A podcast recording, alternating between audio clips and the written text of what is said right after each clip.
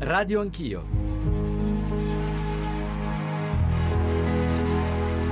L'Europa al contrario sta dimostrando una grande coesione e sta facendo di tutto per non solo mantenere l'integrità della zona euro ma per rafforzarla. A negative stand on the last proposal by the three institutions and basically reject those proposals. That is uh, a very sad decision, I think, because the door in our mind was still open to finalize talks.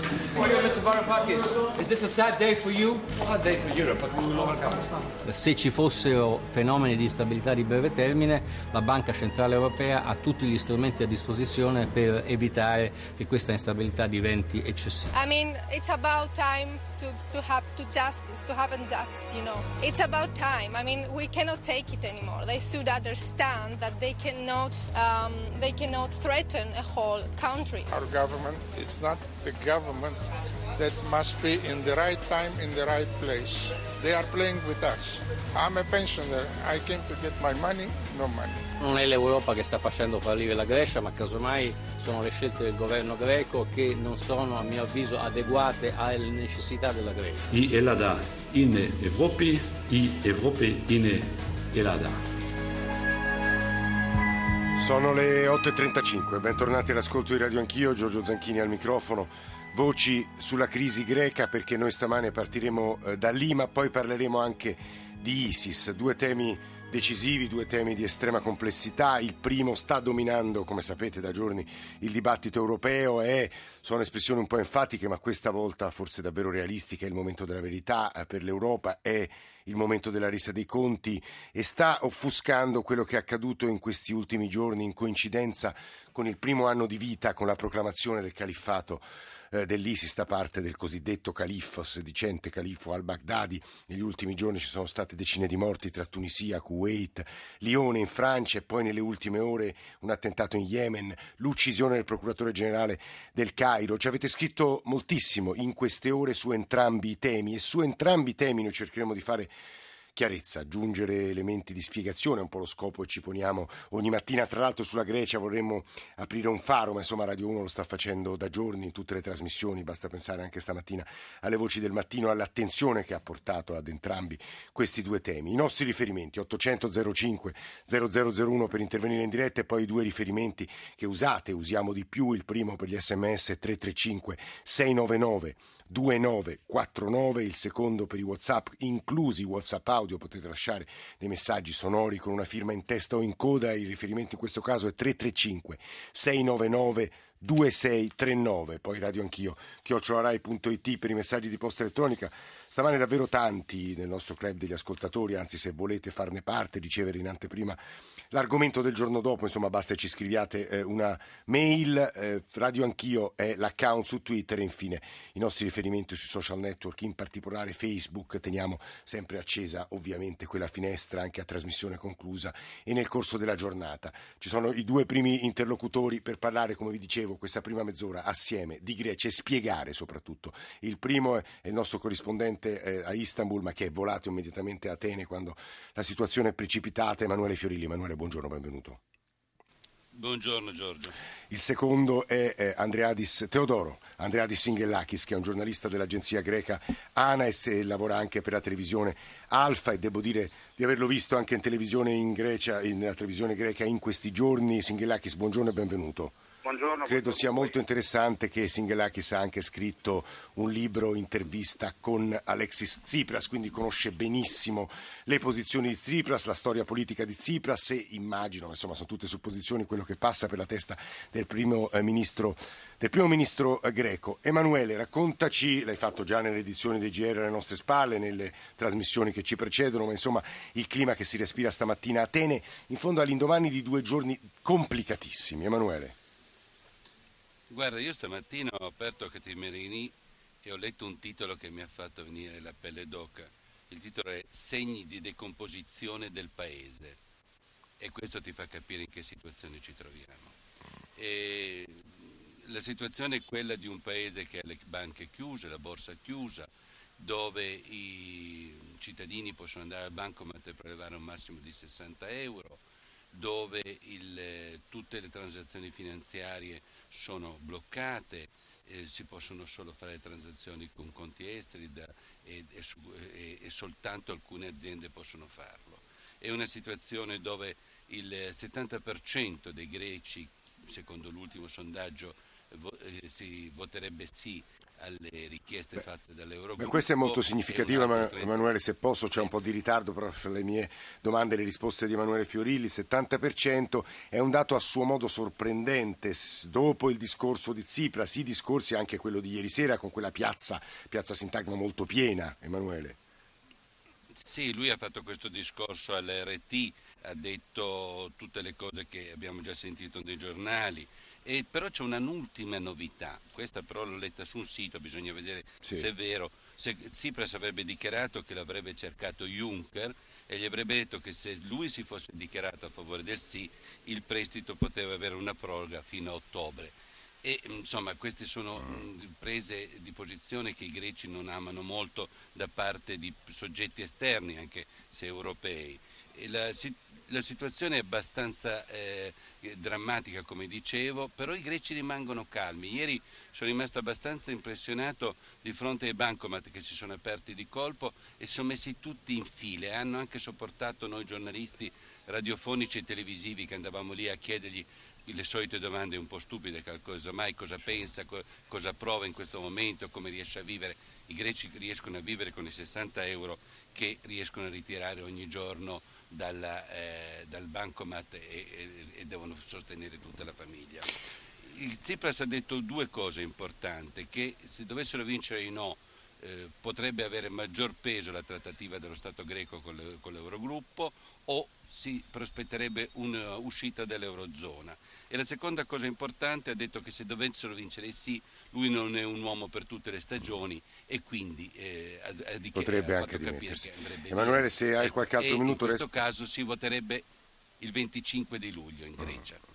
Eh, se hai qualche altro minuto resta con noi perché volevo che tu ascoltassi anche le voci di altri colleghi greci, tedeschi e poi di un giornalista economico che ha appena pubblicato un saggio il cui titolo dice tutto, La Grecia ferita, cronaca di un waterboarding spietato. Eh, perché ad Andreadis eh, Singelakis vorrei fare un paio di domande. La prima, l'impressione che si registra in queste ore, ma anche leggendo i giornali in questi giorni, è che il Siriza e il governo Tsipras si siano isolati, si siano messi da soli contro tutti, l'impressione di un paese contro 18 altri paesi, che ci sia un equivoco di fondo e una rottura cercata. Il secondo, Singelakis, riguarda il referendum. Su che cosa voteranno i greci? Perché anche qui l'interpretazione non è facile. C'è chi dice è un plebiscito su Tsipras, c'è chi dice è un voto per, eh, o per la Merkel o per Tsipras. Questa mattina Matteo Renzi in un'intervista al Sole 24 Ore dice no, è un voto per stare dentro o fuori dall'euro. Singhellakis. No, è un voto per approvare o no questa proposta, questa proposta eh, del, dell'Eurogruppo.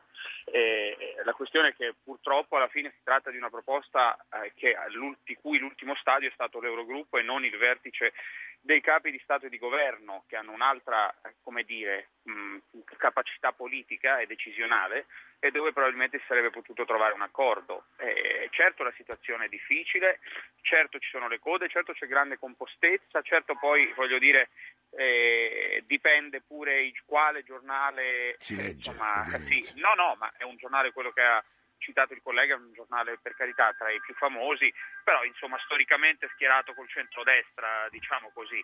E la Grecia vuole che venga rispettata la sua dignità. Non è un caso che ieri Tsipras abbia ripetuto più volte la parola dignità. Si è messo in una situazione difficile ma perché eh, pensava che evidentemente non ci fossero altre scelte però Singelakis posso provare a farle un'obiezione, è perché Tsipras, anche se vuole retoricamente, ha usato spesso la parola dignità, orgoglio, democrazia, poi però alla fine, come ha detto lei stesso, si vota su un testo. E se uno va a analizzare quel testo sono questioni molto pratiche, cioè alzamento e abbassamento delle pensioni, contributi straordinari sulle minime, le aliquote IVA sulle isole, sono questioni anche alla fine sembra di poche centinaia di milioni di euro. Non è in gioco un concetto vago come quello di dignità, ma un'obiezione insomma ovviamente... No, no respingibile. Eh. Ma non, di fatti, di fatti eh, lei hai ragione nel senso che non è questo, la questione di fondo è diversa, se si voleva uscire o no dalla logica dell'austerità seguita da cinque anni. L'Europa non ha dato un segnale forte di voler uscire dall'austerità o quantomeno di voler controbilanciare realmente questa politica dell'austerità, per esempio affrontando la questione del debito, per esempio proponendo una soluzione che tra l'altro lo stesso Hollande si augurava, che fosse non di sei mesi, perché questa è una soluzione fino a fine anno, ma che fosse una soluzione molto più duratura e quindi che desse più stabilità. Però il governo di Sirisa è stato eletto anche con voti di persone non di sinistra sì. per dare una svolta a questa politica che ha portato la disoccupazione al 26% e ha fatto aumentare al 180 il debito pubblico. Quindi Tsipras, eh, il ragionamento è stato questo, almeno secondo la mia analisi, perché devo firmare una cosa che è in linea con quanto fatto dai governi di centrodestra eh, degli ultimi cinque anni. O perché non la devo firmare per farmi dire che mi sono preso una responsabilità troppo grossa, perché sto facendo uscire il paese dall'euro e quant'altro e quant'altro. E, diciamo, io sono molto chiaro,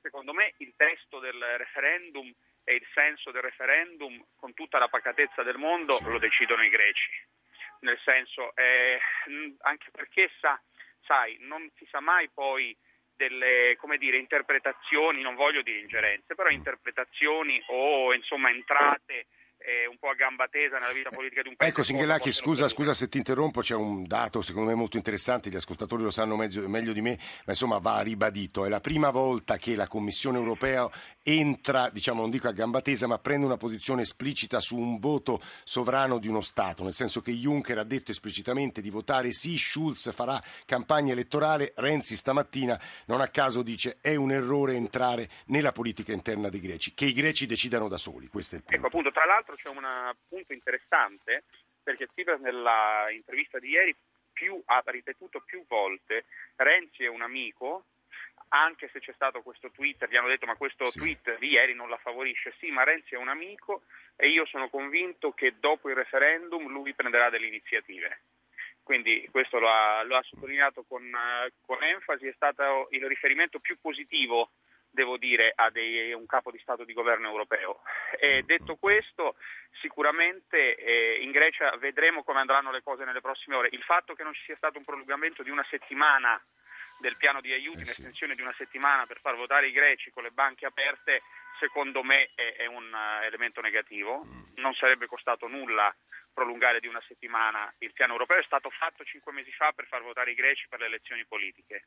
E a banche chiuse sicuramente è un voto difficile, troppo composti, troppo sangue freddo stanno dimostrando i greci, eh, considerando che sono un paese, un popolo mediterraneo, e vedremo d'ora in po' da adesso fino al voto eh, che, cosa, che, cosa, succederà. Sì, sicuramente settimana. i partiti, questo è chiaro, i partiti che hanno governato eh, con l'austerità negli ultimi cinque anni si preparano a sfruttare politicamente, poi il lavoro della politica, a sfruttare politicamente questa situazione per provare a ritornare al governo. Poi magari con Emanuele Fiorilli e Andrea Di Singhellakis cercheremo di spiegare agli ascoltatori, ma insomma lo stiamo cercando di fare in tutte le trasmissioni, che cosa può accadere in queste settimane, che cosa accadrebbe nel caso di una vittoria dei no o nel caso di una vittoria dei sì. Volevo scorrere un po' i messaggi, le mail che ci state mandando, molti, molti ascoltatori eh, ci scrivono contestando la politica di austerity che è stata imposta ai greci e che ha provocato sconquassi. Va bene la dignità di segno opposto, ma se si entra in un gruppo, in una comunità, in un, in un circolo, si devono poi rispettare gli intenti e gli obiettivi. Bene, scrive Massimo da Villa Minozzo, ha fatto il premier greco a indire un referendum sulle proposte capestro della Troica. Bene farebbe la Grecia ad uscire dall'euro. Il tema dell'uscita dall'euro interessa molti ascoltatori italiani, alcuni dei quali ritengono che stare fuori dalla moneta unica sarebbe bene soprattutto per i paesi del sud. Bernardo da Sant'Ambrogio Ambrogio di Torino e poi mi fermo, la tragedia greca dimostra che con il populismo non si può governare ed avere serie relazioni in campo internazionale. Guarda caso, l'unico a congratularsi con Tsipras è stato Grillo. Chi sta vivendo un momento estremamente difficile, nonostante ieri sia stata salutata dal suo partito e anche negli incontri con gli altri partiti in maniera positiva, è senz'altro Angela Merkel. Su di lei si addensano critiche di ogni genere, anche lodi, ma insomma critiche di ogni genere del tipo mm, lei leader politico europeo, lei se fallisce tutto tutto essere la prima responsabile, non è stata malleabile e per i tedeschi non è mai facile pronunciarsi in questi momenti così delicati. Carl Hoffman è il corrispondente dall'Italia per la radio pubblica tedesca ARD. Eh, Carl, buongiorno, benvenuto. Pronto, buongiorno. Immagino che per voi sia sempre complicato, anche quando state alla stampa estera e vi misurate con i giornalisti del Sud, in particolare con i giornalisti greci, ma i tedeschi vengono accusati in questa fase di nessuna maleabilità. Ma chi sono questi tedeschi che vengono accusati? Schäuble e Merkel in particolare. Schäuble e Merkel, va bene, loro sono eh, rappresentanti di una parte di un governo, cioè conservatrice, la parte conservatrice e fanno una politica eh, conservatrice e, e, in questo ci stiamo. Che poi la Germania consiste anche in parte di una, di una parte socialdemocratica e che poi la stampa eh, spesso di sinistra e anche moltissimi eh, cittadini tedeschi discutono eh, sul problema Gre- eh, Grecia in maniera completamente ehm, eh, disuguale, come eh, tu hai raccontato adesso le reazioni dei ascoltatori sì.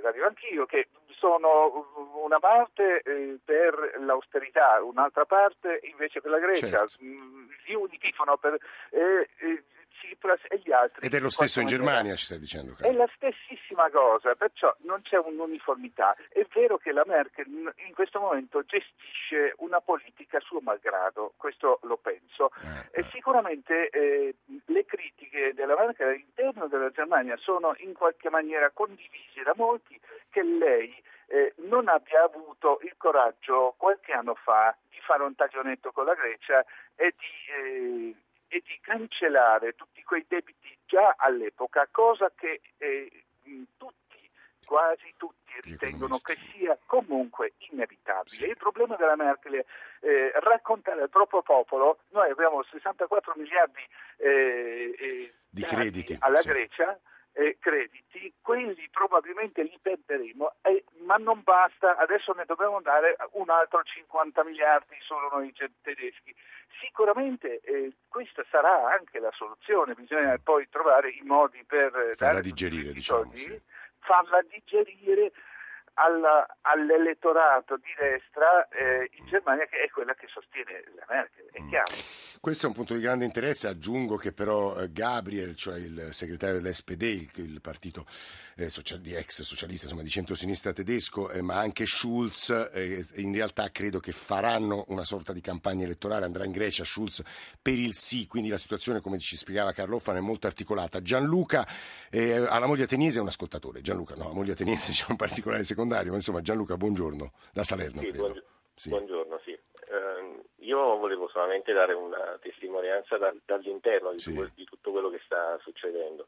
E da più parti ho sentito che uh, questa situazione, questo uh, lasciare il tavolo delle trattative era dovuto al fatto che la Grecia o Tsipras non volesse portare il popolo a fare sacrifici sulle pensioni, cosa che in Italia è stato fatto. Mm. Allora volevo solamente precisare che con la Troica per cinque anni ci sono stati più tagli alle pensioni, più tagli a, a blocchi agli stipendi, um, alla sanità, um, hanno avuto l'IMU Uh, retroattiva. No, cioè questo credo sia verissimo Gianluca, però credo che il sistema pensionistico greco resti più generoso di quello italiano e tedesco di anni per, poterci, uh, per poter accedere, ma sui soldi che queste persone prendono, finito, terminato il loro percorso lavorativo, è uh, già stato tagliato. Sarebbe un ennesimo taglio. Allora un Però Gianluca, io ovviamente riporto dati forse imprecisi. Leggevo che i greci prendono in media 1000 euro, i tedeschi 1100, ma in realtà i redditi sono uno la metà dell'altro e quindi in realtà non c'è